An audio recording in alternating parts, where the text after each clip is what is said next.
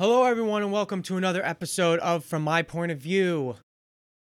Thought I wasn't going to be able to get an episode out today. Turns out this whole feed transfer situation went a lot quicker than expected. So here I am. I went to uh, Texas this past week, so that's where I was last week. No episodes, and felt kind of lost. Like I was I was missing something to my week when I wasn't able to put out an episode. So I'm glad that I'm back doing this.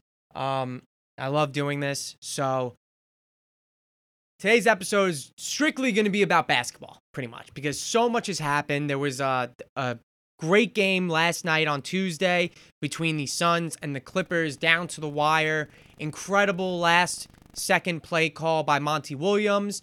Jae Crowder with a dime to DeAndre Ayton slams it down. Suns win by one. And on top of all that, the Sixers getting eliminated in seven games to the Atlanta Hawks. Ben Simmons coming up short. He has been, Ben Simmons and Doc Rivers have been at the forefront of the scrutiny from the media, Sixers fans, NBA fans alike. It seems like it's falling on their shoulders. So we get to talk about all of that and some coach firings and hirings. We actually will start right now because as I started recording this, Woj tweeted out that the Celtics are finalizing an agreement to hire Brooklyn Nets assistant Ime Udoka as the franchise's new coach. I hope I said that right. I think I said that right.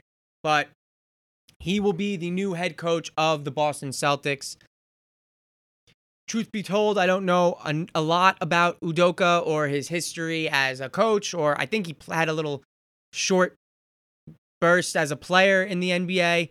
Um, but a day ago, he emerged as the front runner. Him and Chauncey Billups were at the forefront of these conversations. All I know is this dude has been spoken very highly of.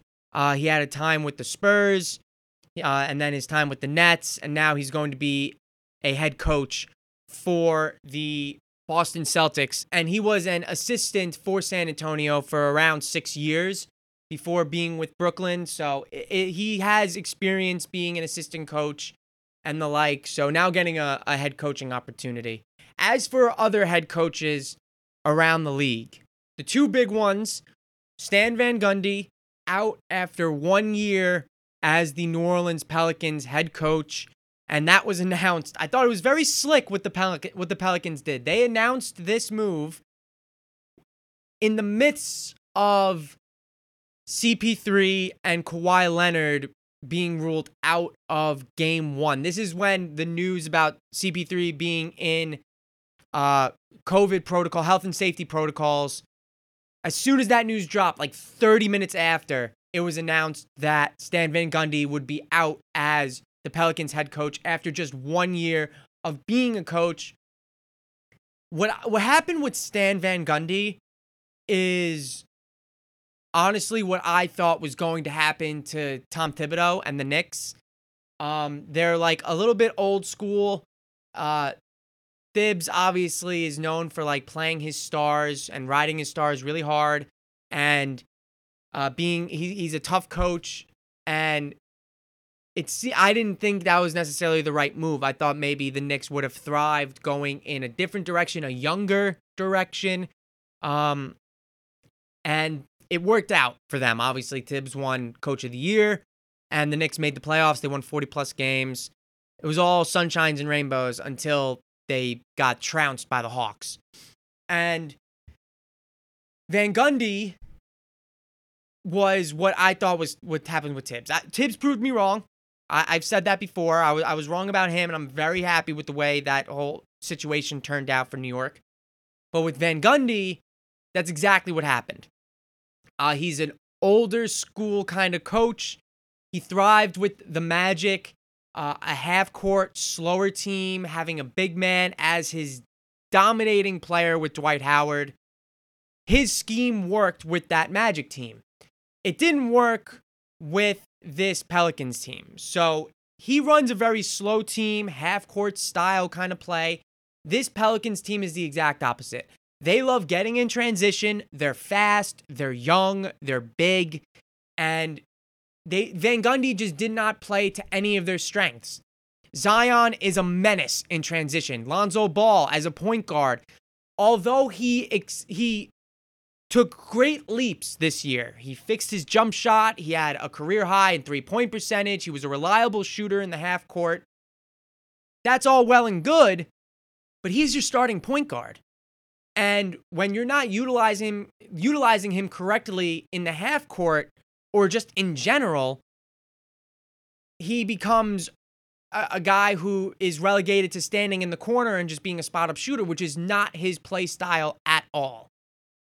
So he didn't utilize Lonzo, Lonzo Ball correctly. Zion, even though he came pretty close probably to making an all NBA team and was uh, a stud this year in his second year, obviously he posted all career highs. Um, Brandon Ingram didn't really make that that many headlines like he did last year. He kind of fell to the back burner. It felt like I didn't hear much about Brandon Ingram this year. So eh, they just they have a very young and talented team, and Van Gundy just didn't capitalize really on any of it. And you know they had a dog shit record. They didn't finish uh, nearly as high as some people predicted them to. I, I kind of thought they had a chance of making the playoffs this year, to be honest with you. Um, but nothing worked for them. Nothing worked, and now they have what looks like it's going to be a interesting offseason. Um, Lonzo Ball, I believe, is a free agent. Van Gundy's gone. So now you got Brandon Ingram and Zion. There's already reports that Zion Williamson's family isn't happy with how the team is built and he's he's not happy in New Orleans, et cetera, et cetera. All, those are all just rumors. He obviously hasn't addressed any of that or really given anything outside of like him saying he loves playing in Madison Square Garden, he hasn't given any real indication that he's unhappy in New Orleans. Uh, but there seems to be some discourse in the New Orleans Pelicans franchise right now. And Brandon Ingram, I don't know how happy he is. I mean, he got a, a pretty good contract, could have gotten more, but he seems to be the only sure thing right now. I mean, obviously Zion's not going anywhere. The Pelicans aren't trading him. He's still under contract for years, so no need to worry about that, Pelicans fans. And truth be told, eh, he'll probably end up signing that massive extension and then force a trade out. If he's going to leave, that's what's going to happen. But Van Gundy and the Pelicans, he's he's off. He gets to I I, I would think he's going back to TV. Um, he was out of the league for a while as a head coach, gets into TV for what, a year, two years? He was with TNT, right? Um, I actually liked him as a as a color commentator. He leaves, gets another head coaching opportunity, fails miserably, falls on his face. I think it's time to hang it up uh, as a head coach for Stan Van Gundy. Go back to television, you ha- you probably have a role there. Like someone's gonna hire you for that, and it'll all work out. Interested to see who takes up that. Maybe someone like Kenny Atkinson. Kenny Atkinson is a great coach. We saw what he did with the Nets. Didn't get an opportunity. Uh, now you have you know Steve Nash here as the Nets head coach, who's just a figurehead. He doesn't really do anything. Um, and we saw that in the Bucks series, which we get to talk about that as well. Again, lots to talk about. So Kenny Atkinson could be someone, you know, taking a young team, um, a lot of young talent, cultivate them into a more disciplined, winning team. I would like to see him trying and, at least get an interview with that instead of all these these same guys, Jason Kidd's name, Chauncey Billups, they're all in the running for coaches. And uh, I, I, Jason Kidd is he should not be a head coach, flat out. I keep saying seeing his name get thrown into these conversations in terms of who's going to get this head coaching role uh, for this team and that team. And then like Damian Lillard came out and said he wanted him for the Trailblazers, and he said no. It's weird that all these people want Jason Kidd to be a head coach. He has he hasn't proven he's a good head coach at all. Just just lead, let him be an assistant. Chauncey Billups obviously is a high IQ kind of guy. Um, so I, I would like to see, he could get a, a, shot as a head coach. I wouldn't be mad at that. Um, I, I think he'd be a header, better head coach already than Steve Nash, for being honest. But the Pelicans have a head coach vacancy, and now also the bigger news is Rick Carlisle. Carlisle announced that he is stepping down as the head coach for the Dallas Mavericks. He informed Mark Cuban of his decision. Um, I don't think his contract was up, but I think he's just stepping down. And Carlisle was one of those guys. He he had been there for years, won a championship with the Mavericks, obviously against the Miami Heat, and he had, he had been there for a long time. Um, one of the mainstays in the NBA was Rick Carlisle being the head coach of the Dallas Mavericks. Mark Cuban, I don't think was ever going to fire him. I just don't really. Mark Cuban is a very loyal dude. Um, I, I just don't really think he would be the type of guy to fire Rick Carlisle when, you know, they're competing in the West, they make the playoffs and all that. Um, they lose in the first round this year to the Clippers in seven games, even though game seven was a complete wash. Uh, they they won seven games with the Clippers and they lost. Dallas is in a very tricky situation here. Um, Kristaps Porzingis has already come out and said that he's a little frustrated with being relegated to like a, a spot up three point shooter. He doesn't really feel like a true number two player to Luka Doncic, which was what they were really going for. But let me tell you something about the Dallas Mavericks and their situation. Kristaps Porzingis was brought in to be their number two. But this dude cannot stay healthy. And not only that, he gets out rebounded by guys who are a foot shorter than him. He, he is not an effective rebounder for someone who's 7'2, 7'3, whatever obnoxious height he is. He's not a very good rebounder. And, you know, he blocks shots and stuff like that, but against other big men, he's not the best defender. He gets moved pretty easily. He doesn't have any a whole lot of weight to him. And really, he he's been relegated to a three point position, uh, a three point corner shooter, because he's been hurt so much that the Mavericks essentially had to completely revamp their team to even stay afloat while he missed all these games. Like, no offense, but you shouldn't be the one to be bitching and moaning about how you don't feel like you're uh, a, a number two because you're not even like you're not doing much. If you just go look at his stat lines throughout the playoffs, he's he's a role player. He's not he's not even close to being a number two. But I, I think that falls heavy on him as well. Um, and it's equal parts because Luka's a very interesting player. Obviously, he's super ball dominant. He can get you triple doubles. He, he's a great playmaker but he certainly, right now at least, is a tough person to play with. I mean, I, I don't know if you can really have a true number two next to Luka Doncic. Because he is the system. You know, you talk about head coaches and oh no, their system doesn't work.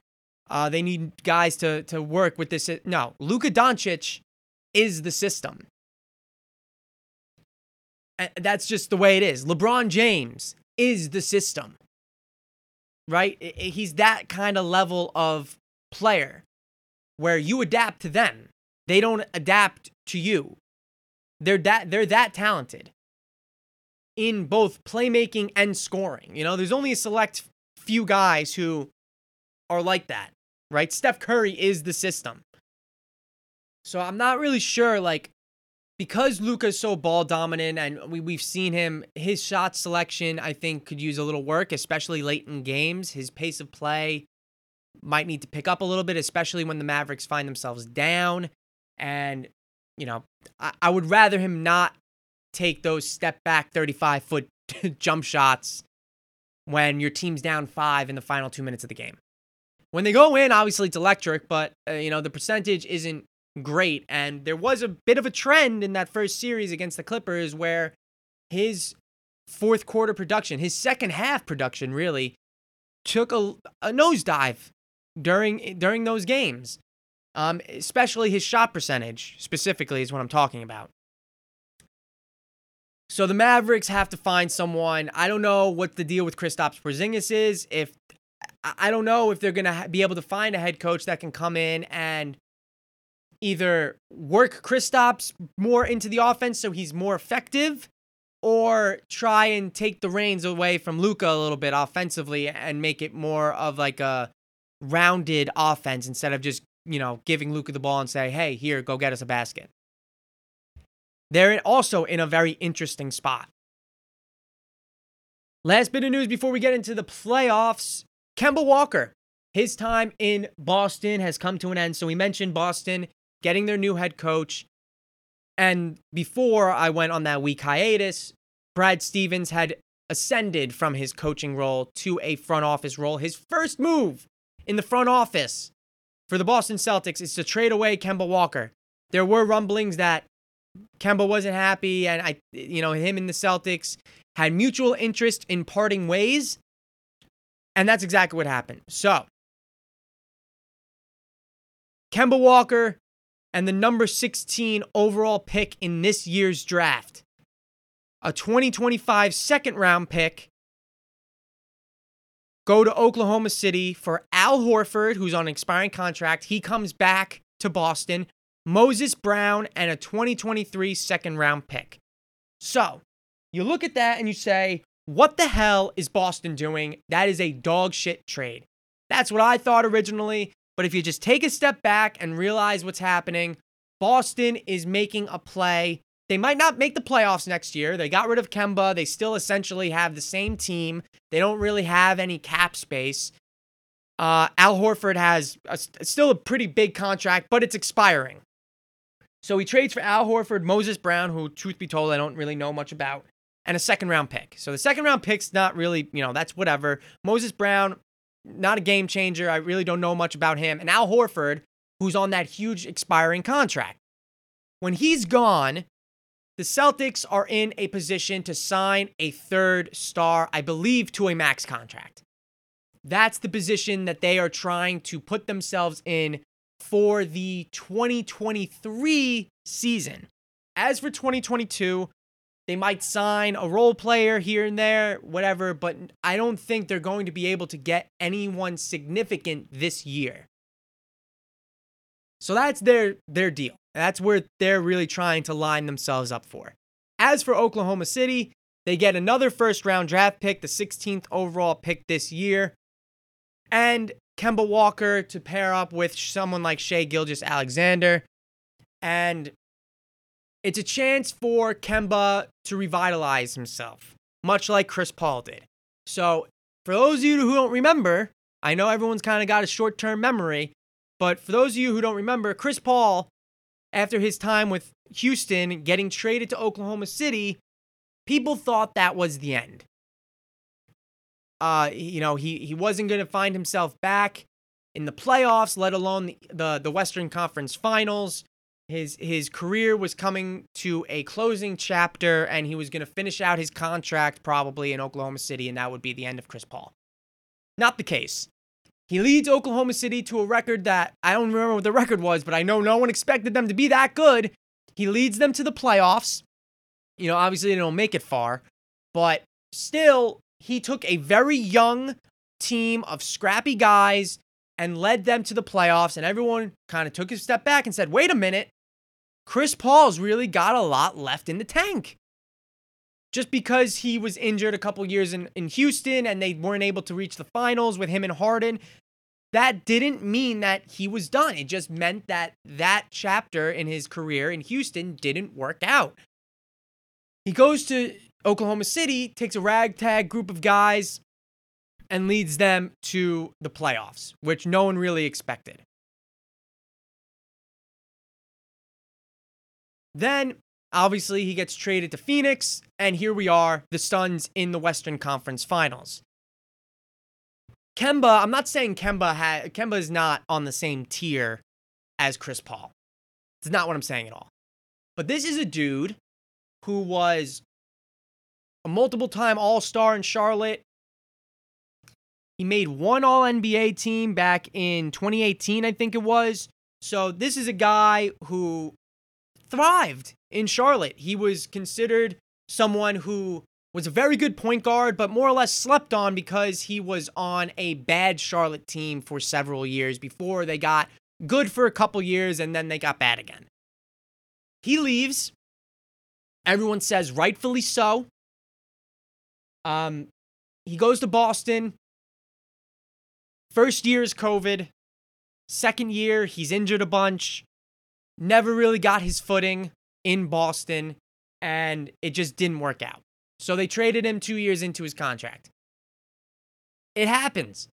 But now this is a time for Kemba to go back.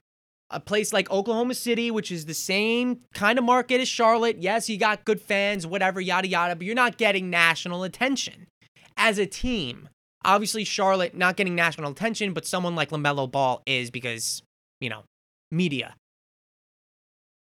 He has a chance to go to Oklahoma City and revitalize himself and and show everyone that hey, I can still play, right? My time in Boston wasn't great, but I'm still a very good basketball player.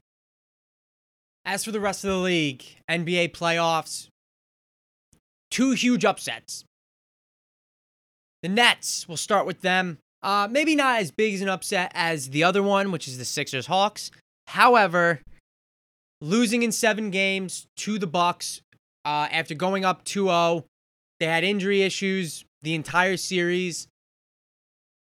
Kyrie goes out uh, with his ankle injury.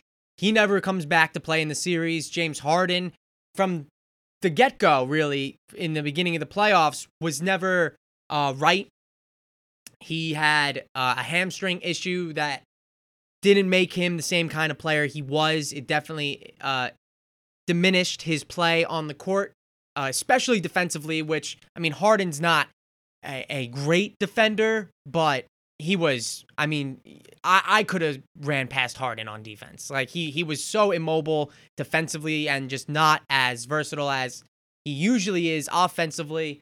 So basically, it was the KD show. And Durant did what Durant does, which is ball out. I mean, this dude was, he went crazy.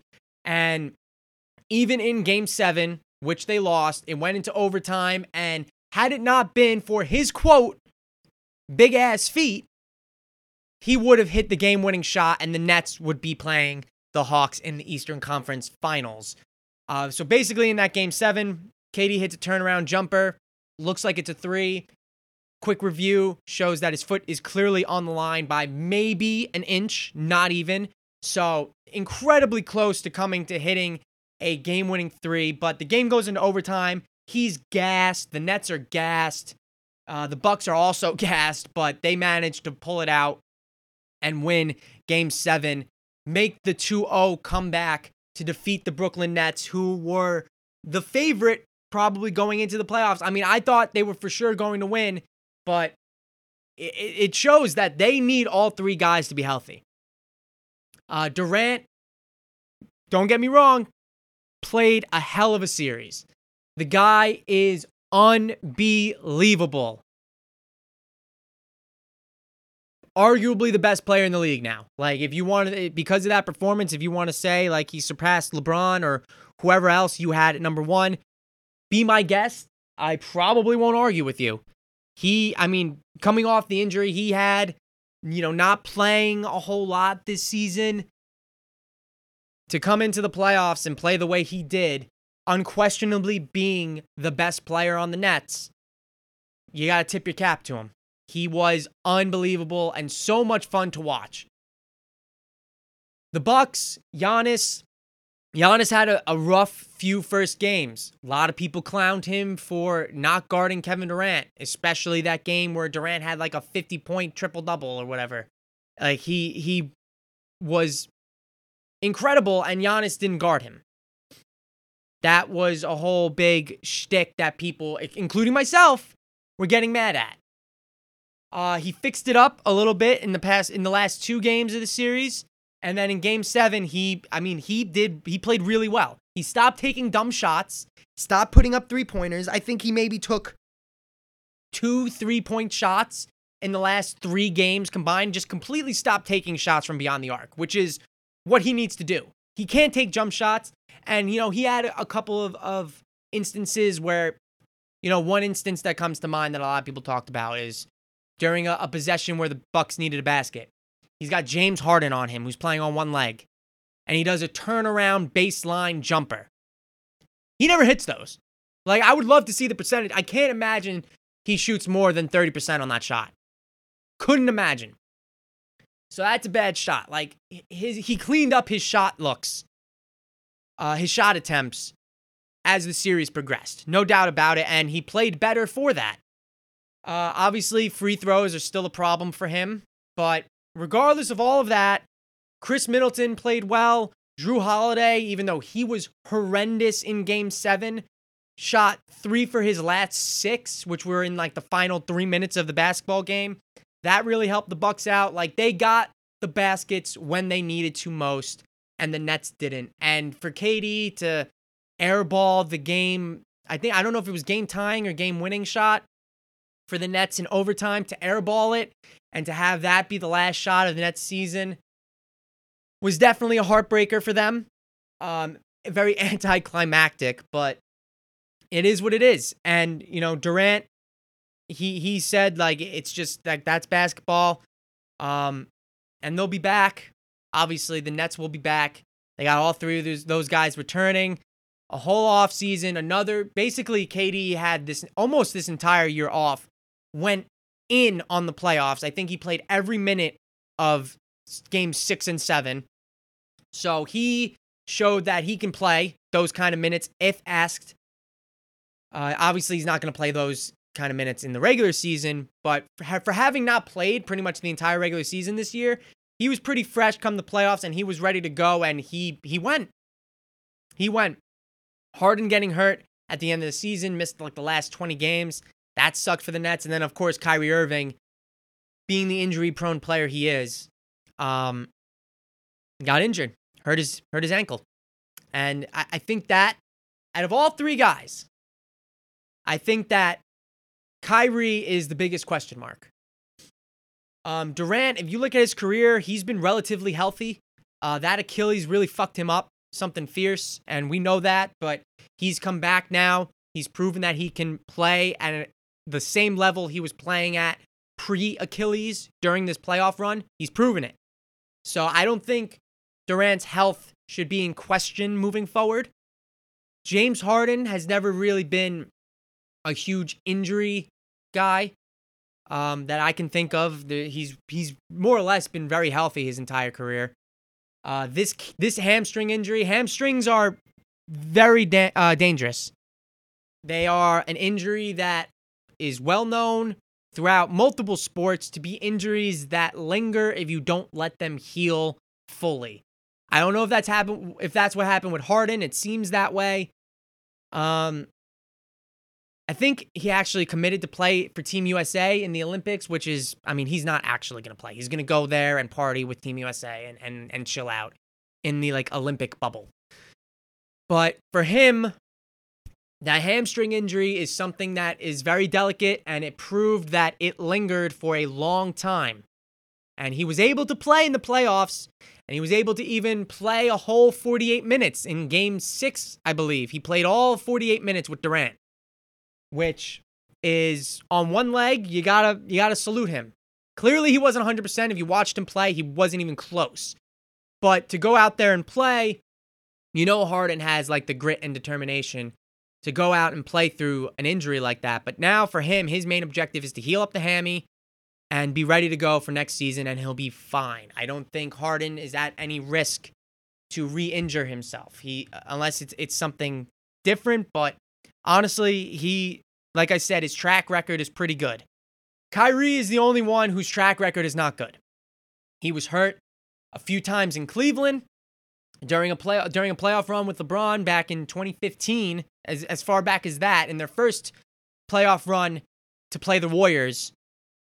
He got injured uh, in the first game of the finals, I think it was. And then in Boston, he had a, a string of injuries that kept him out for prolonged periods of time. And last year with the Nets, he missed, him and Durant essentially missed the entire year. He played like two months. That obviously wasn't great for Brooklyn, but it was really about looking to the future. Like, ah, who cares about this year? Kyrie can sit out, he can be healthy. And next year, the Nets will come in and be really good. And Durant, and Kyrie, they started the year, they got Harden, they all only played together eight games. And then they played really well in the first round of the playoffs. Kyrie goes down in I think game 2 against the Bucks. They're up 2 nothing. Harden's hurt at the end of the year and things kind of just start falling apart health-wise for the Nets. And you know, it, it basketball is a, it's fickle like that. Like there's real there's nothing you can do about that. When healthy, I, I think it's unquestionable that they were the best team in the league when healthy. But health is a huge part of the game.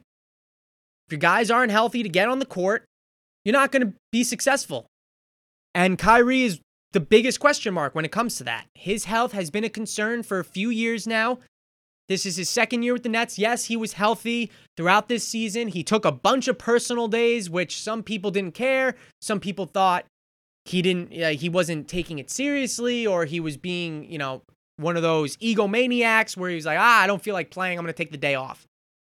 Uh, but in the end, the Nets finished at the top of the Eastern Conference. I think they had this the second seed.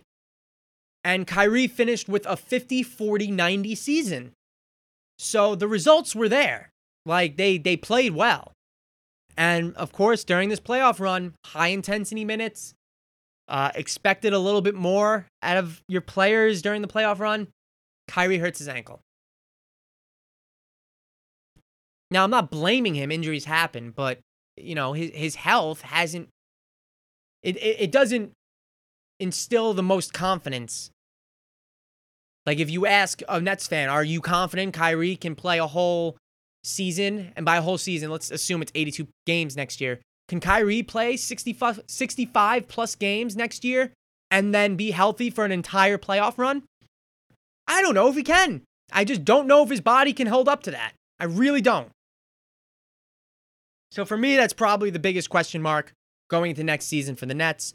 Of course, the Bucks advance and they play the Hawks, who beat the Sixers in seven games. Now, for the 76ers, by the way, Bucks Hawks tips off uh, this one uh, tonight on Wednesday.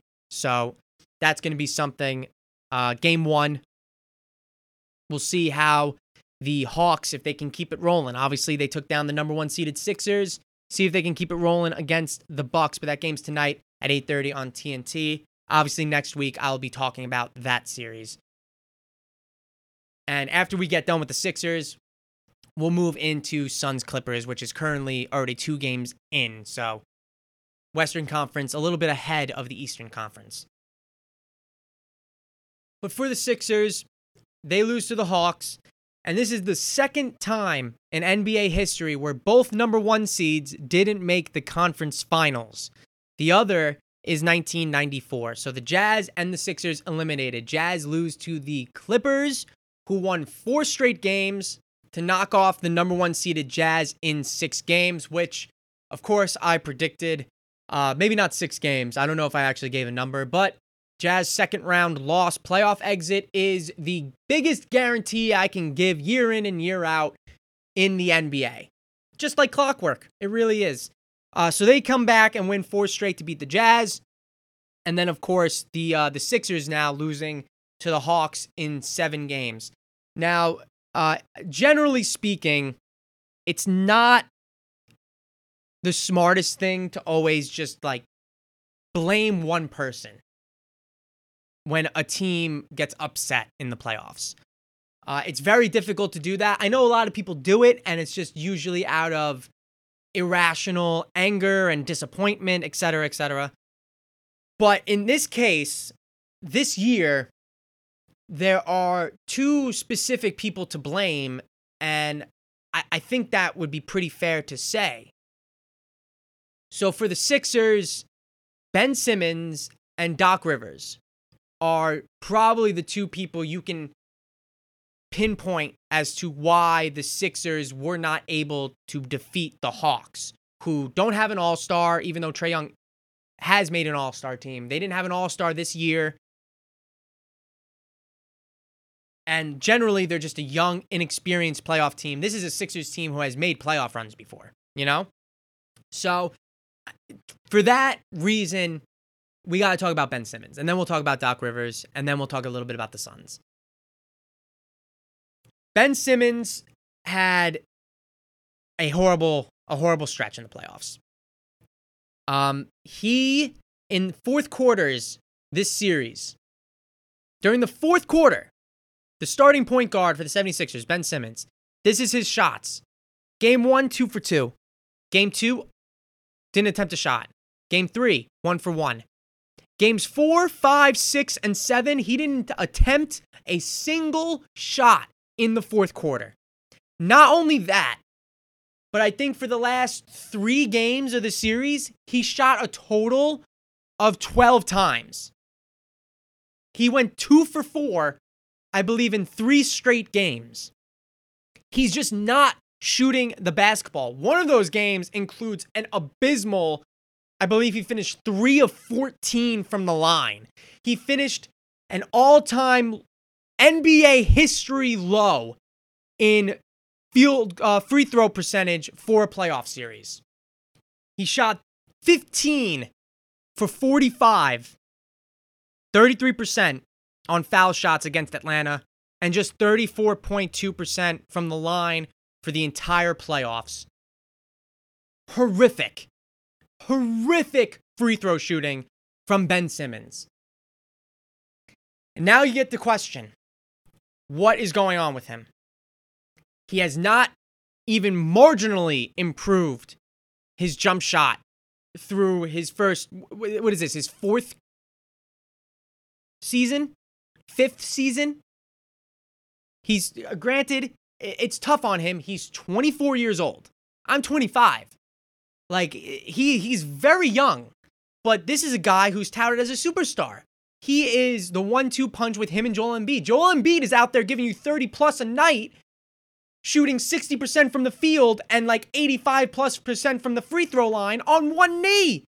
He tore his meniscus. He has he's playing on one knee and he's giving you dominant performance after dominant performance. And you have done nothing to improve your game over the past 4 years. You haven't. Simmons has played 19 second round playoff games, playing a total of 154 fourth quarter minutes. In those 154 minutes, he has attempted a total of 20 shots. 20 shots in 154 fourth quarter minutes throughout 19 second round playoff games. Astronomically low. And this isn't just because he he doesn't have a jump shot. He he stops trying to get to the basket. Period. He doesn't do anything. He relegates himself to standing in the corner. He just completely dejects himself from the offense. He's not a good half court player in the in the playoffs because he doesn't have a jump shot, but he doesn't he doesn't screen, he doesn't roll, he doesn't do anything, right? He's not a lob threat. He just completely takes himself out of the equation during the fourth quarter, and it's it's mind-boggling. One clip, everyone saw it. Everyone knows that it was a, a totally missed opportunity. Joel Embiid even said that that was the turning point of the game in game seven when Ben Simmons goes baseline, has a wide open dunk. Trae Young is the only person in front of him on the baseline, and Danilo Gallinari is on his back. Wide open dunk in front of him. And instead of going up for the layup or the dunk, he passes the ball to Matisse Thybulle, who gets fouled and goes one for two from the line. Joel Embiid said that point. He didn't mention names, but we all knew that that was the play he was talking about. He's like, we had a chance for a basket, and instead we went one of two from the line. That is not Matisse Thybulle's fault. That is Ben Simmons' fault. He has a chance for an easy dunk, doesn't take it. You end up getting one point out of the possession. Embiid quote, cited that as the moment where he felt the momentum shifted and they lost control of the basketball game. Now, I can only imagine Joel Embiid is not a shy person. I can only imagine what he's saying or what he has said to Ben Simmons. Now, there are reports coming out that Ben Simmons has been babied.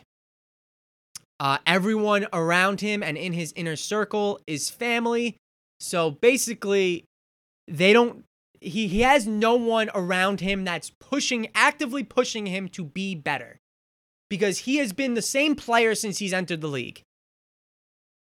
He's actually improved since his first year. He shot 56% his first year, 60, 62, and 61. He's been terrible. I mean, that's that's horrible percentage-wise, obviously. But he's been the same. There's no improvement, and it's been half that in the playoffs. If he hit 60% of his free throws during this playoff series against the Hawks, the Sixers would be advancing to the next round. But he hit half that 33%. Imagine playing your whole life, playing basketball your whole life with the free throw line not moving. It's the same distance from the basket at every level you play at. Playing your whole life playing basketball, and you're not a good free throw shooter as a guard, like obviously centers, everyone has their own problems, but you are a point guard, you're you're a guy like you are you have to make your free throws. You have to. It is inexcusable to be this bad from the free throw line.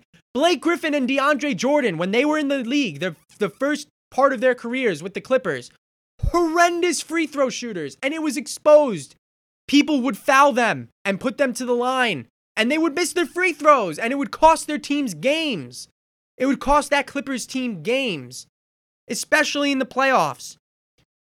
Now they're both at least respectable. Blake Griffin has made tremendous strides in his shooting. He's actually a, a very reliable free throw shooter now, but DeAndre Jordan isn't like disgustingly bad anymore. He's not an automatic two misses. So if they can improve I don't understand why Ben Simmons can't. Like, it, he just hasn't improved at all. Obviously, there is a running theory led by Kevin, uh, the Ringers, Kevin O'Connor, uh, a running theory that Ben Simmons shoots with the wrong hand. Uh, there's multiple evidence to display the fact that he shoots with the le- uh, the wrong hand. He shoots lefty when he's actually a righty, and he himself is also quoted saying he's a righty, but he was taught to shoot lefty. Ben Simmons shoots with the wrong hand. And um, there are other analytical stats out there that show you a lot of his percentages. Most of his shots, even going to the basket, are shot with his right hand. For some reason, he was brought up to shoot a jump shot lefty. Something needs to change, whether it's something in his inner circle, whether it's something the Sixers organization can change or not, something needs to change because if the Sixers get another year of this same Ben Simmons, not only are they screwed out of playoff runs and wasting Joel Embiid, but it tanks his, his, his trade value. You can't trade him. If he comes in next year and he looks exactly the same no one's going to want to trade for a six foot 10 point guard who can't shoot and doesn't even try to play in the fourth quarter. No one wants that. No one is going to want to trade for him, and you're going to owe him tens of millions of dollars in the next few years. Like 30 plus million dollars. You gave him a lot of money because you thought he would be the guy. The whole prospect of the Sixers being a title contender was that they had two superstars Ben Simmons and Joel Embiid. Half of that is true. Joel Embiid is a superstar, Ben Simmons is not. Just flat, he just flat out is not. Now, I'm going to wrap myself a little bit here, but I said probably about a year ago if the Sixers had to trade, you run it back with the Sixers. If they don't make the finals, I think you might have to blow it up. And I was saying trade Embiid because it's easier to build a team around Simmons. He's a big point guard, can do a lot of things on the court, guard multiple positions, et cetera, et cetera. And it, ju- it would just be easier to rebuild around him than it would to be to build around Embiid. I was dead wrong. I sound like a jackass. Flat out. Really bad take. And I was wrong. Embiid is the guy. And to avoid, I mean, I would, if you're the Sixers, if anyone gives you like two firsts and like a player for Ben Simmons, I'd trade him. Like, if, if Washington is really looking to blow it up, maybe you look to them. Two firsts and Ben Simmons for Bradley Beal, maybe? Regardless of any of that, the Sixers have an incredibly important offseason coming up. This will make or break their franchise probably for the next three to four, maybe even five years. Um, and if they mess it up, then longer than that. As for the rest of the teams in the playoffs, Bucks, Hawks, Suns, Clippers, one of these teams is going to win their their first title in a very long time. Suns, Clippers, neither one of those guys, one of those franchises is going to win their first ever Larry O'Brien trophy. Hawks, Bucks, neither one of those teams has even been to a finals in decades. Like 30, 40 plus years, probably more. Um, so these guys, they're going to have, you know, a whole multiple generations of fans see their franchise win their first championship in forever. So someone new is going to win, which is very, very, very cool. And if you just look at individual players, Giannis can get his first ring. Trae Young can get his first ring, even though he's obviously the Hawks are very young. Uh, Lou Will, I guess Lou Will can win a ring. Um, and then CP3 for the Suns, Devin Booker, and then Paul George on the Clippers can win his first ring. So a lot of guys that you look to that you you can be happy to see them advance and to see them win. Hawks are probably the least so because they are such a young team. Uh, they're playing out of their minds, but there's not really anyone on that team that I look at and I'm like, wow, I really wish he had a ring. You know, the Bucks kind of the same, but Giannis, of course, is a two-time MVP and and DPOY winner, so him not having a ring is something that weighs heavy on him. But even now, to get to the Eastern Conference Finals was a huge step. To beat the Nets and to dethrone the Nets, even though the Nets haven't hadn't won anything, they were essentially crowned at the beginning of the playoffs. It was like theirs to lose, and the Bucks beat them. So that series is going to kick off tonight. Suns Clippers last night, game two between them, they won. The Suns won by one point, and it was a wild last two minutes of the game. I think the last 90 seconds of the game took 30 minutes of real time because there were the same. I think there was more more instant replay reviews than shots taken in the last 90 seconds. It was like five to four. Insanity, obviously. Um, one call really ticked me off, as I'm sure a lot of people did, and this was not what instant replay is used for, but Devin Booker getting stripped by Patrick Beverley after replay review. Beverley hits the ball out, but the last person's hand who's on the ball is Devin Booker. By the rule, that's the correct call. But in in in retrospect, it's like, why is that rule the way it is? In every strip ball scenario, the original ball handler is going to be touching the ball last. In every in almost every scenario where someone pokes the ball out of a ball handler and pokes it out of bounds, the original ball handler's hand is going to be the last one to, to be on the basketball.